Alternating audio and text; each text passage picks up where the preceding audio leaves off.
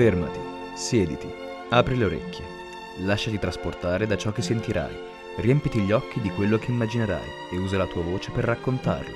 Stai ascoltando Radio Buchi, l'emittente più strana e straniera di tutta Nonantola. Il viaggio della Iena è iniziato. Buon ascolto.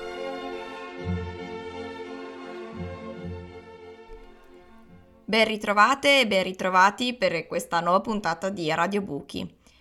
In questo episodio ascolteremo il racconto di David Oliver Yambio, un ragazzo che è arrivato qualche mese fa qui da noi alla scuola Frisun e mm, ci ha raccontato la sua esperienza, un'esperienza di viaggio che l'ha portato in tanti paesi dell'Africa e per arrivare appunto fin qui.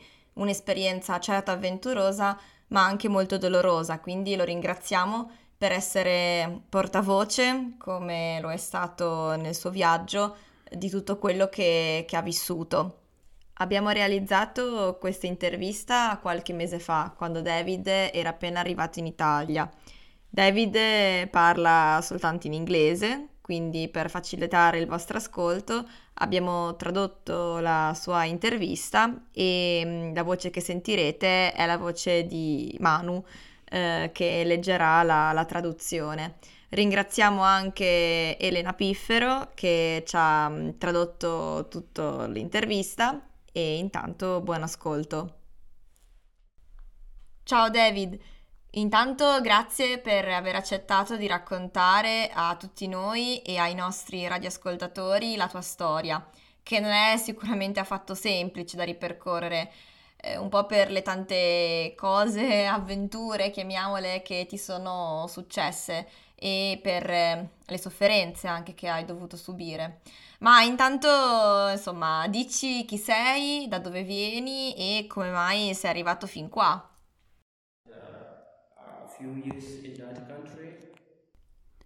Sono David Oliver Yambio, sono nato nel 1997 e vengo dal Sud Sudan. Oggi è bello incontrarvi e parlare dei motivi per cui ho lasciato il mio paese, di come l'ho lasciato. È stato una specie di disastro. La vita era miserabile, perché c'era una guerra civile e la mia famiglia e i miei genitori sono emigrati nel 1997 in Repubblica del Congo e poi in Repubblica Centrafricana. Siamo stati alcuni anni in Repubblica Centrafricana e siamo tornati in Sud Sudan solo quando c'era ancora la guerra civile e la vita era un caos totale. Non abbiamo mai avuto una vita stabile, non abbiamo mai avuto una buona istruzione e un'esistenza serena con i miei genitori, perché per tutto il tempo in Sudan sono stato coinvolto nella guerra. Neanche dopo l'indipendenza del Sud Sudan, quando abbiamo ottenuto la nostra libertà dal nord del Sudan dopo 22 anni di guerra civile. Dopo l'indipendenza andava un po' meglio. Vivevo nella mia società, andavo a scuola e poi tornavo alla fattoria, perché mio padre era un contadino e io sono nato in una famiglia numerosa, di 28 fratelli e tutto ciò su cui facevamo affidamento era l'agricoltura e i suoi prodotti, prodotti agricoli. Alcuni li usavamo per il nostro consumo, altri li vendevamo. Ma poi, due anni dopo, nel 2013, tutto è andato in pezzi, di nuovo, quando è iniziata in Sud Sudan un'altra ondata di guerra civile. Stavolta si trattava di un conflitto politico tra il vicepresidente Riek Machar e il presidente del Sud Sudan, Salva Kiir Mayardit tutto è diventato molto caotico. Le persone non erano in grado di coltivare né di andare a scuola, me compreso. Siamo stati sfollati all'interno del nostro paese per anni, fino al 2016. Dopo quattro anni così non potevo più restare nel paese. La mia famiglia è fuggita, alcuni nella Repubblica del Congo, alcuni in Uganda, altri ancora una volta nella Repubblica Centrafricana. E mi sono ritrovato solo, perché ero uno studente, non lavoravo e non avevo esperienza, ma per me è stata davvero una situazione tremenda e delicata. Ho dovuto pianificare molto attentamente come uscire dal paese, perché sono stato di fatto costretto a trasferirmi. Non potevo più guadagnarmi da vivere. Mi sono fatto coraggio, perché diventare rifugiato significa avere coraggio. Ho dovuto fare il primo passo perché volevo vivere. Volevo sopravvivere e volevo vedere un altro giorno, sperando che in futuro prima o poi tutto sarebbe andato bene, che avrei potuto ricongiungermi con la mia famiglia. Anche se fino ad oggi il sogno non si è mai avverato, la speranza c'era. L'ho persa però ad un certo punto, perché ho perso il contatto con la mia famiglia, i miei fratelli, e tutto era solo miseria, silenziosa, totale e tossica. Prima che me ne andassi, è stato molto difficile decidere di lasciare il mio ambiente, lasciare l'ambiente in cui sono cresciuto, lasciare le persone, lasciare i volti e le varie storie di cui ho fatto parte, le scuole, i miei luoghi, le montagne che scalavo. Tutto era come se fosse scomparso. e il mio cervello era fuori controllo, ma dovevo muovermi perché non volevo morire, volevo solo sopravvivere. Quindi, quel giorno di maggio 2016, il 4, non avevo niente. C'era la guerra. Ho lasciato il mio paese senza un paio di scarpe, ero a piedi nudi. Ho camminato per centinaia di chilometri insieme ad altre persone fino al confine del Nord Sudan e fino a quando non siamo entrati nel Nord Sudan. Hai detto David che a un certo punto sei dovuto fuggire e hai perso il contatto con tutta la tua famiglia, ma com'è stato possibile?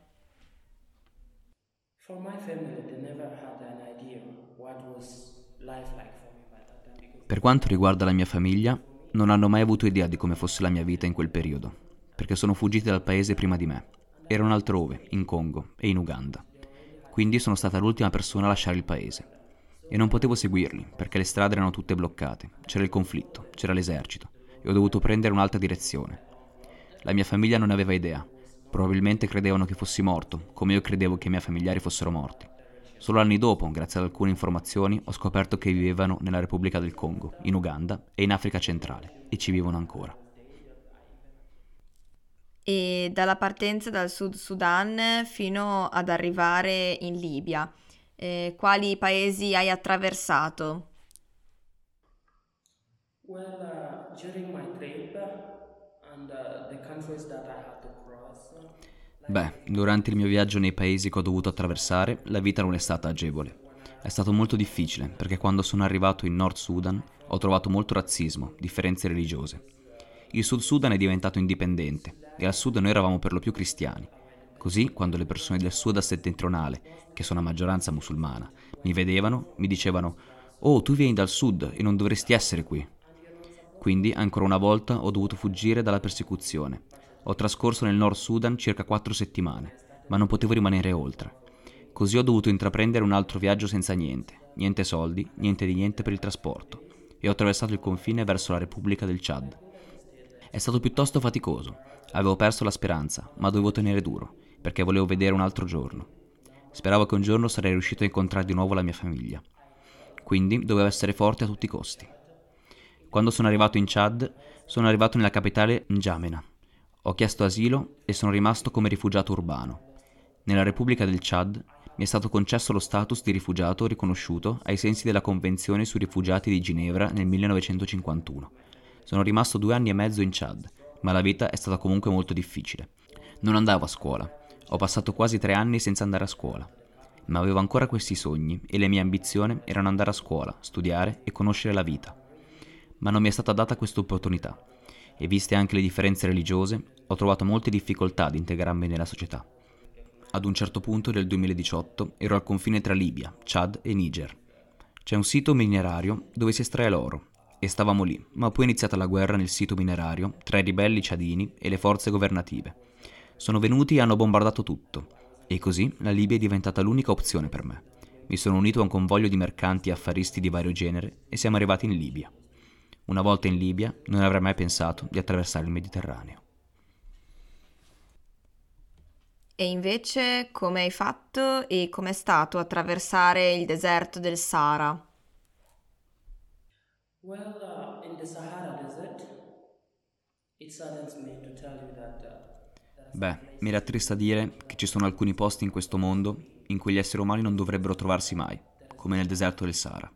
Perché nel Sahara non c'è vita, non c'è segno di vita, non si vede acqua, non si vedono alberi, non si vedono nemmeno formiche o altri piccoli animali, niente di vivo. In questo viaggio abbiamo visto persone che erano morte di fame.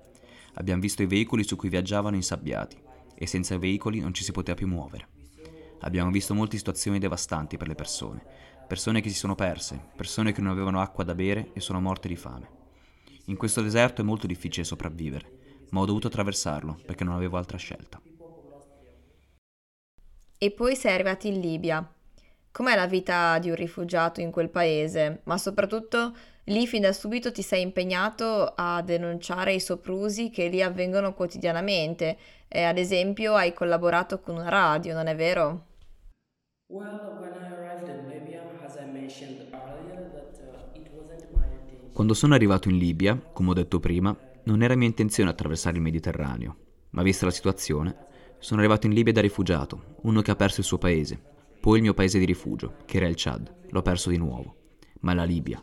Quello che ho trovato al mio arrivo sono stati incubi, fatti di torture, estorsioni, lavori forzati. Perché quando sono arrivato a dicembre 2018, proprio al confine, nella città di Rebiana, ho trovato persone che mi hanno rapito per estorcere un riscatto, ma non avevo nulla. Non potevo certo chiamare la mia famiglia, con cui avevo perso i contatti molti anni prima. Non potevo. Così mi sono ritrovato in un altro limbo. Mi sono ritrovato in condizioni assolutamente disumane. È per questo che ho fatto il mio primo tentativo nel 2019 perché sono stato nuovamente costretto a fuggire. Ho preso il mare, ho preso il gommone e ho provato ad attraversare. Non potevo fare diversamente, non riuscivo nemmeno a immaginare di salire su una barca, pensavo che sarei morto. È stato molto difficile per me prendere quella decisione, eppure guardando indietro al mio paese, guardando al paese del mio asilo, sapevo che non potevo tornare indietro. Così ho affrontato il Mediterraneo, per la prima volta nel 2019 a gennaio, ma sono stato respinto dalla nave mercantile Lady Sham. Abbiamo avuto problemi in mare, non potevamo muoverci, le onde erano molto alte e noi eravamo in 144 su quel gommone. E quando sono arrivati i soccorsi era in realtà una nave della milizia e ci ha riportato dai miliziani libici. Siamo stati sbarcati direttamente in carcere. Ho dovuto passare sette mesi nel carcere di Misurata Kararem. Le condizioni erano a dir poco degradanti, erano disumane sono stato criminalizzato senza aver commesso alcun reato e sono stato tenuto in prigione senza processo, senza nessuna revisione giudiziaria. Non avevamo acqua potabile pulita, dovevamo bere acqua salata del gabinetto e tra i miei compagni di prigionia in molti avevano sviluppato problemi ai reni e molti disturbi mentali. Non mangiavamo, ci davano un po' di maccheroni una volta al giorno e se eri fortunato ancora un po' di pane, un pezzo di pane e una porzione di formaggio. Quindi come abbiamo fatto a sopravvivere per questi mesi? Le persone cercavano di scappare e le guardie sparavano e li uccidevano come se non fossero nessuno, come se non fossero umane. Quindi questa è stata la mia seconda esperienza con la Libia, ancora più terribile della prima. E dopo sette mesi, quando sono scappato, ho provato a guadagnarmi di nuovo da vivere, ma non sono riuscito a farlo all'interno della società libica. Ero veramente discriminato, c'era molto razzismo, nei miei confronti e nei confronti dei neri, non solo dei miei. Ovunque andassi mi chiedevano qual è la mia religione, dove sono i tuoi documenti? Cosa ci fai nel nostro paese? Devi tornare indietro nel tuo paese? E mi sono sentito perduto.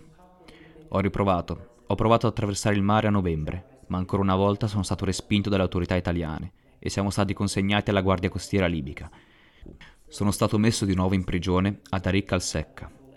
Poi sono stato trasferito nella prigione di Al-Jadida e messo ai lavori forzati e poi a Mitiga, dove siamo stati costretti a lavorare come schiavi in un cerchio di violenza, umiliazione e sofferenza, che continuava a ripetersi, innescato da pretesti diversi e a cose che non potevamo immaginare.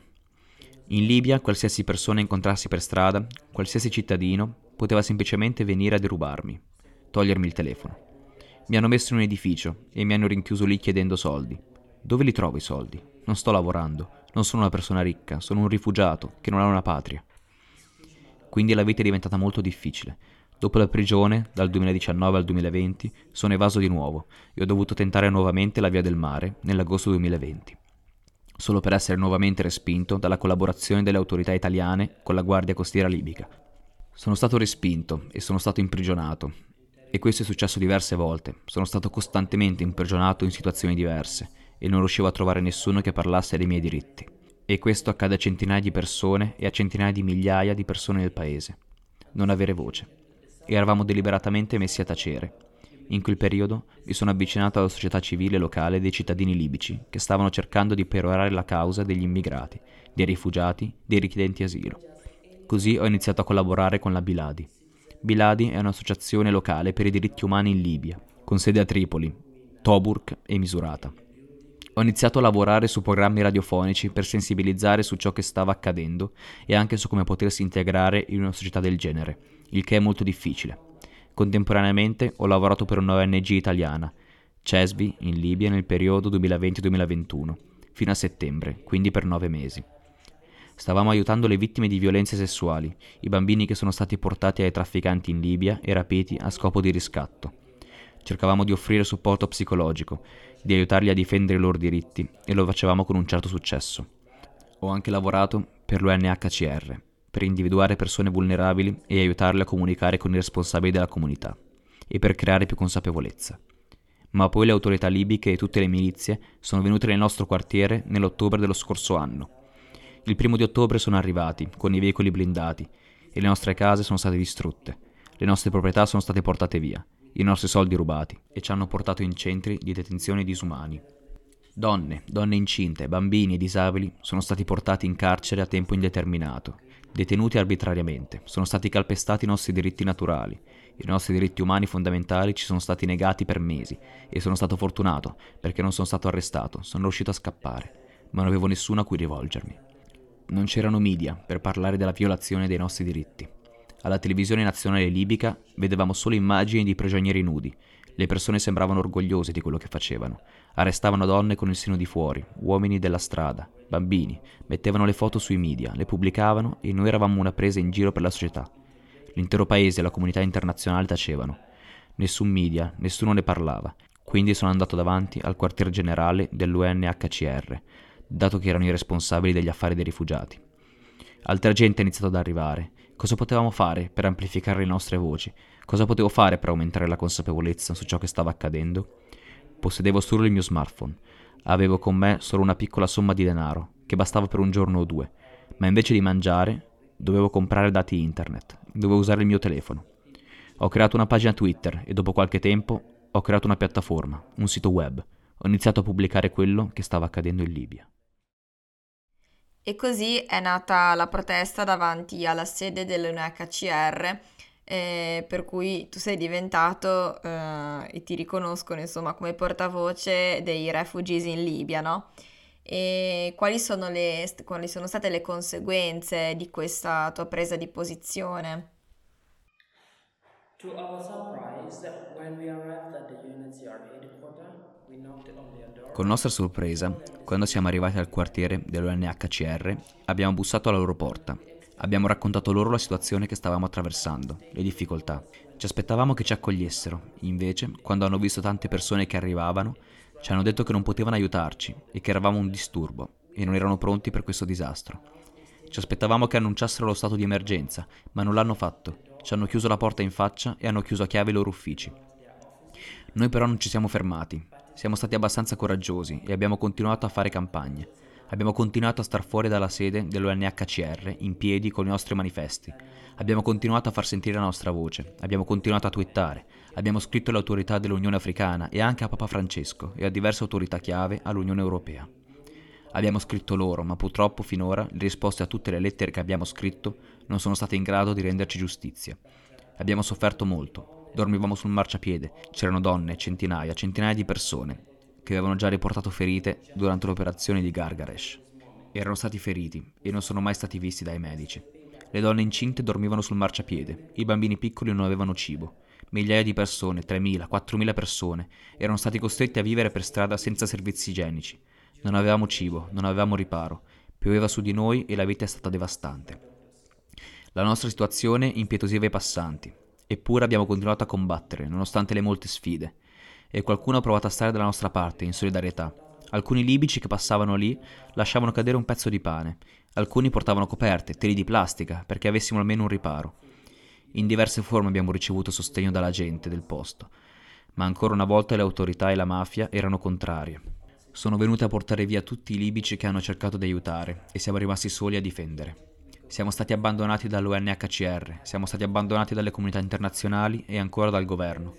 Abbiamo lottato e gridato alla comunità internazionale affinché i diritti umani ci fossero riconosciuti, ci guardassero come esseri umani, ma in definitiva tutto questo ci è stato negato.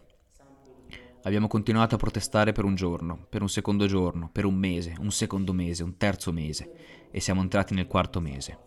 A questo punto le persone erano già mentalmente turbate, non erano in forma, avevano perso la speranza e ancora una volta il 10 gennaio le autorità sono arrivate e hanno spazzato via il presidio. È stato evacuato in modo molto violento. Le donne sono state picchiate, hanno sparato ai giovani, hanno sparato a uno dei miei colleghi, era un membro della comunità è stato colpito e lasciato lì, come un animale. I manifestanti sono stati radunati e portati ad Ainzara, in un centro di detenzione. Ad oggi ce ne sono ancora 321 in quel centro. Sono ancora tenuti senza voce, senza nome, senza volto, ma hanno bisogno del nostro sostegno. Sono successe molte cose dopo che il presidio è stato evacuato. Le autorità hanno iniziato a cercarmi. Hanno parlato di me alla televisione nazionale, su Facebook, sui social, dicendo che era una minaccia. Mi volevano zittire, volevano uccidermi. Ma sono riuscito a scamparla. Sono stato costantemente nascosto finché non sono stato in grado di lasciare il paese. Non è stato facile. Ho sviluppato molti disturbi da stress post-traumatico. Sono stato molto colpito a livello psicologico, perché le persone che difendevano per i loro diritti non potevo più aiutarle. Mi sentivo in colpa. Mi sentivo come se non fossi in grado di rendere loro giustizia. Quindi è stata un'esperienza orribile ma da un altro punto di vista è stato qualcosa di bello. Per me è stata una pietra miliare, riunire persone e farmi loro portavoce. Oggi credo che i profughi in Libia, le persone in Libia abbiano voce e continueranno ad avere voce, continueranno a brillare, avremo volti, avremo tempo per raccontare le nostre storie. E chi sono le persone che ti hanno minacciato?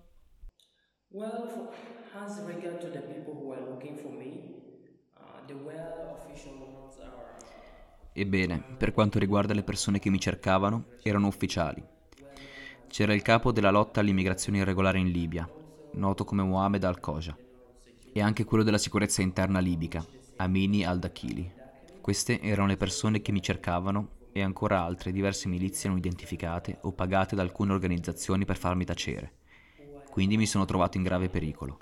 Non potevo uscire alla luce del sole, ero senza cibo, senza acqua e avevo paura. Non era questione di essere forte o meno, ma è che prima di allora sono stato detenuto arbitrariamente, sono stato ignorato, sono stato ostacolato nei miei diritti umani fondamentali. In Libia non c'è giustizia. Potevano semplicemente spararmi a morte e quella poteva essere la mia fine. Quindi ero totalmente terrorizzato. Ma anche durante il nascondiglio ho continuato a parlare. Tramite i media ho continuato ad amplificare le voci dei miei compagni e dei miei fratelli. Grazie alla tua testimonianza, alla vostra testimonianza, anche noi abbiamo potuto eh, ricevere la notizia della morte di Mohamed, avvenuta qualche mese fa. E ragazzo che in un campo di detenzione libica si è tolto la vita.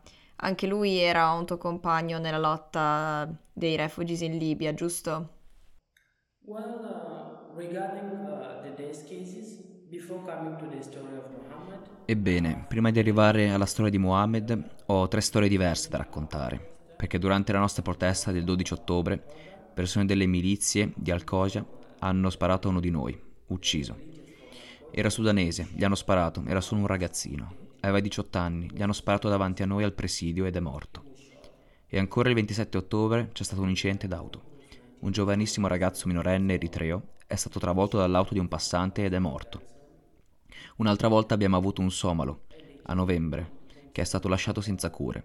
È stato trascurato ed è morto davanti al quartier generale dell'ONHCR. Abbiamo perso tre vite.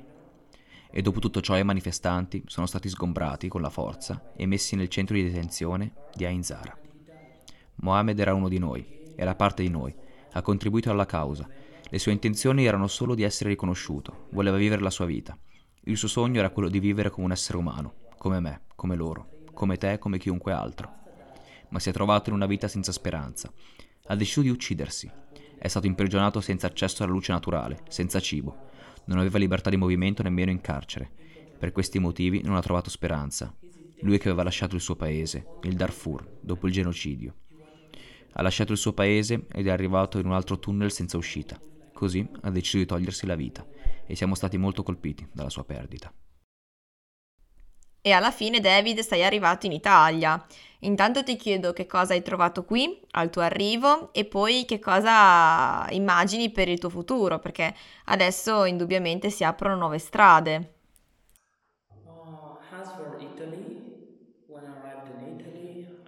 grateful. Per quanto riguarda l'Italia, quando sono arrivato in Italia, e ne sono molto grato, sono stato accolto dalla gente del posto, da persone che mi hanno mostrato molto affetto.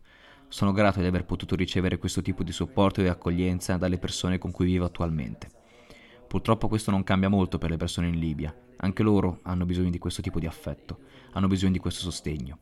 So che i cittadini italiani sono innocenti, non sono loro, ma sono i loro soldi, i soldi dei contribuenti che stanno alimentando i reati commessi in Libia. E molti cittadini italiani non lo sanno, è il governo, è la politica. In quanto alla gente, l'unica barriera che ci separa è quella fisica del Mediterraneo. Ora siamo un solo popolo.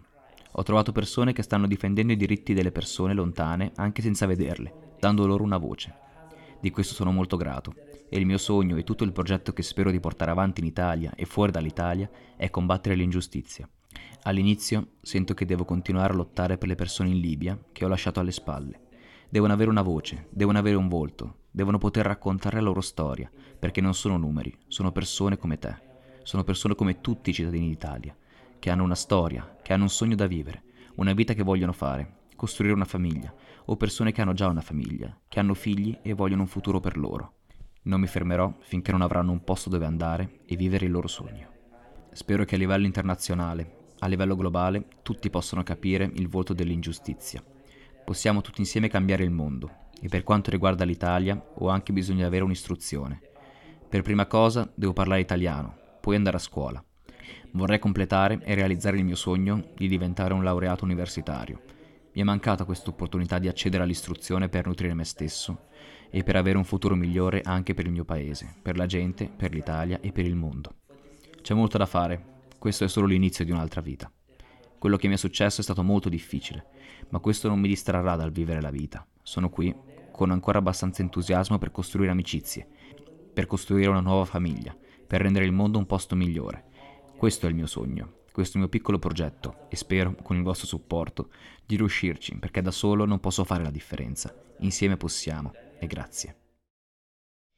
E tu, David, hai dovuto affrontare mille difficoltà causate da altri uomini come te, e spesso anche loro costretti in quella vita di criminalità. Non c'è giustificazione certo che tenga, stiamo parlando di violenze indicibili, ma tu hai mai pensato di perdonare in futuro quelle persone?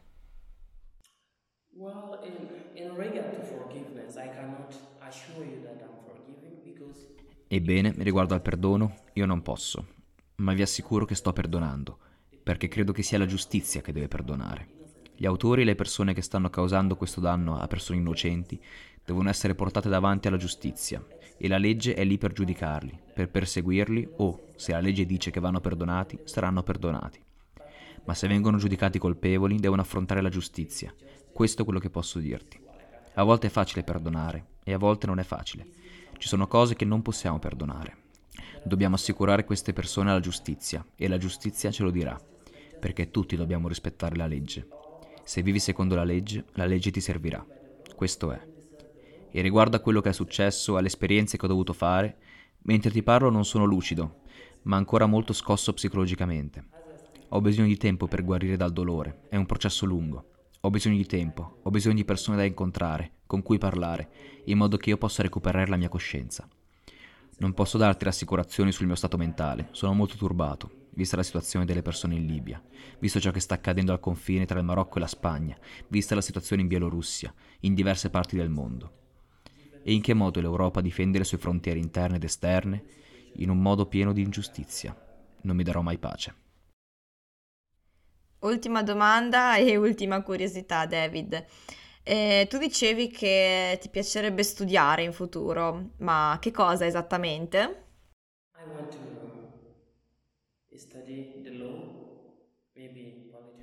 Voglio studiare legge, forse filosofia politica. Non è mai stato il mio sogno, ma ora ho un sogno diverso, che è studiare il volto dell'ingiustizia. Devo quindi studiare qualcosa che sia in relazione a ciò che voglio fare nella vita. Grazie ancora David per essersi- esserti reso disponibile a raccontare tutto questo e grazie ancora per quello che stai continuando a fare, per la tua importante missione di, di testimonianza. È importante che la tua voce arrivi ovunque per raccontare a tutto il mondo quello che ancora in questi giorni, in questi minuti eh, succede in Libia e in tanti altri confini del mondo. Quindi grazie ancora e salutiamo anche chi ci ha ascoltato fino a questo momento e vi invitiamo a seguirci per la prossima puntata.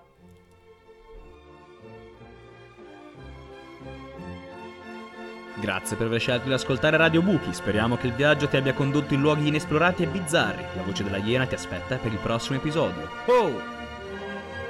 Tuki Buchi è un progetto realizzato da Giunchiglia 11 con il contributo dell'8 per 1000 della Chiesa Valdese e di The Cambridge Charitable Trust con il supporto del Centro Intercultura del Comune di Nonantola.